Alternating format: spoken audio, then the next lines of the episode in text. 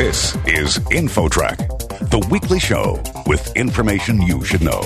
Here's what's happening on this week's show. A victim of domestic violence who survived and later thrived with her own successful business says survivors of domestic abuse should not let the experience define them. It's hard to talk to people about domestic violence because you're afraid. You don't want to be judged. You don't want someone thinking, why didn't you leave that situation sooner? Why would you put yourself in that kind of situation? Then, those online product reviews, can they be trusted?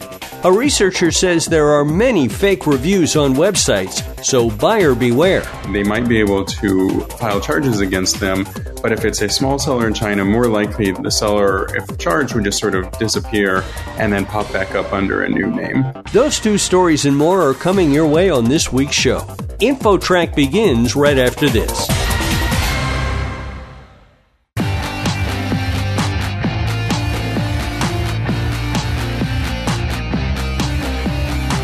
InfoTrack, the weekly show with information you should know. Here's your host, Chris Whitting. Abusive relationships and domestic violence can make a victim feel there's no escape. But one woman not only left such a relationship, but achieved her dream of owning a successful business. Here with the inspiring story, InfoTrack's Gina Tedesco. Gina? Thanks, Chris. As many as one in four women and one in nine men are victims of domestic violence in the U S, according to recent research. The abuse can lead to a trail of destruction or, says our next guest, with the proper support and effort, you can turn your situation around. Joining us now is Penny Crockett, an abuse survivor and author of Dangerous Love, From Battered to Boss Lady. Her company's beverage, Penny's Tea, is sold throughout the U S, and she's a former professor of health sciences. Penny, it seems that escaping an abusive environment is the first step toward change. Was it difficult to summon the courage to get yourself and your daughter to safety? I will say yes. It took a lot of courage to do that. At the time, I didn't know that I was going through a domestic violence situation. So by the time I realized it and by the time I needed the help, I knew immediately that I wanted to save me and my children. And how do survivors learn to believe in themselves and chase their dreams? You have to want more for yourself. You have to know that domestic violence is something that happened to you. It's not who you are, and it does not define you, meaning that you can keep going. There is life afterwards. What are some of the mental issues, such as low self-esteem, that abuse victims can suffer and must address? Some of the issues that occurred to me, I did have low self-esteem because he made me have low self-esteem. I didn't feel smart. Even though I was a college professor, I didn't feel smart. I wasn't happy with myself. I used to tell people that I was a dead woman walking because I wore black every day and I wasn't happy. So I really had to change my mindset and begin to give myself affirmations daily to get out of that, such as I am enough, I am loved, I am a survivor. And you talked about calming the inner critic. Is that a piece of the puzzle here? Oh, absolutely. I had to just make the positive changes within myself and not let my situation define what happened to me, because it's not who I am as a person. I'm so much more. You talked about having P T S D, so how crucial is it to get professional help, and are services available for low-income women and men? Yes, services are available. I did go through a lot after that situation. I had counseling for four years. Counseling is so important because it helped shape me into the survivor that I am today, whereas I can talk about my situation and that I can save lives. And speaking on low income, it doesn't matter what your income level is because help is available. They can call one eight hundred seven nine nine SAFE. one eight hundred seven nine nine SAFE. And is that a government organization? It's the National Coalition for a Domestic Violence Hotline. And they'll be able to get directed to resources through that phone number? Absolutely. So let me switch over to another area. You talk about having a good support system. If you have, let's say, escaped to a shelter for battered women, how do you begin to build a support system? My first support person was my counselor. That was the person that I was very vulnerable and open with. I didn't have the support outside of that in the beginning. It's hard to talk to people about domestic violence because you're afraid. You don't want to be judged. You don't want someone thinking, why didn't you leave that situation sooner? Why would you put yourself in that kind of situation? So most domestic violence survivors, people don't know that they're going through it out of the embarrassment, or someone don't understand, or you don't even have the name for it being called domestic violence in the first place. You're thinking you're in a bad relationship with a really bad person.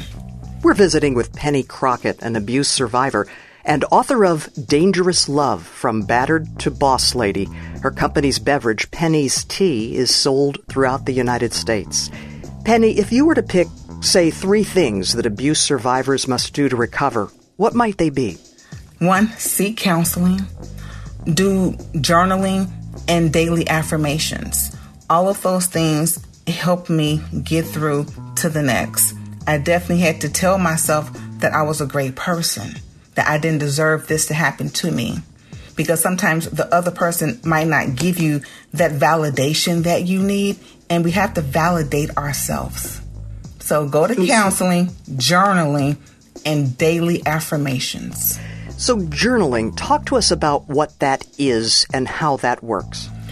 I wrote down my feelings, and that's how my book came about. I began to express myself in ways that I probably wasn't able to talk about it to my mom or to my family members and friends. It was that personal thing, one-on-one, something that I just had to express. And that was the best way for me to do it, was to put it on paper. And is it helpful to, in a sense, get it out of you? In other words, it's not locked inside anymore. Is that helpful? It is helpful because it helps you to release. I had to release the pain that I was suffering and to break that shell and get out of that metamorphosis state of mindset. So suppose you're recovering from abuse but don't know how to pick your next goal in life. What do you do? Talk to somebody.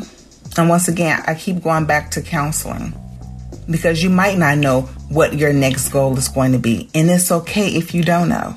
It's not a good thing and it's not a bad thing. But it's something that you can discuss with someone to help you figure it out. We don't always have all the answers. And it's okay to not be okay, to not have all of the answers.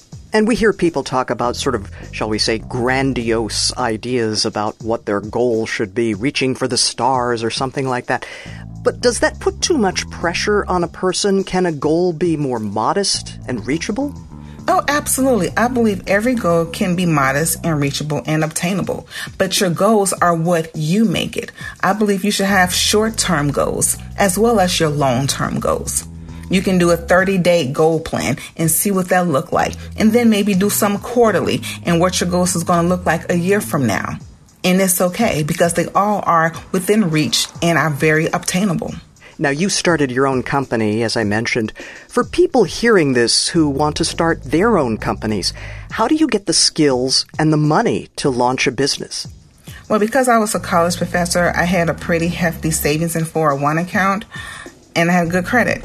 But if you don't have a good savings, if you don't have good credit, there's funding available where you can raise capital. There's so many different ways to raise free capital and to get different funding.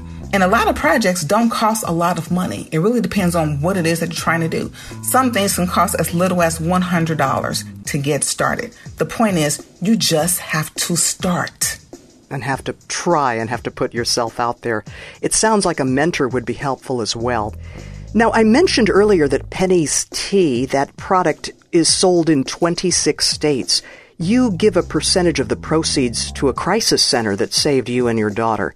How fulfilling is it to give back in that way? Oh, it's such a great fulfilling. I even want to build onto that particular shelter another wing. When Penny's Tea gets to where we're going, I will build another wing on because those people believed in me and they helped me through a really bad time in my life. And so I continue to want to give back. And it's to the point that I'm going to open up my own manufacturing plant where I will hire women that's been in an abusive situation to give them their own independence and to let them know that there is life after domestic violence. Penny Crockett, author of Dangerous Love, From Battered to Boss Lady. Thanks so much for joining us today and sharing your story. You are so welcome. Thank you so much for having me. For InfoTrack, I'm Gina Tedesco. Next, can you trust online product reviews? That story coming up. You're listening to InfoTrack. More after this.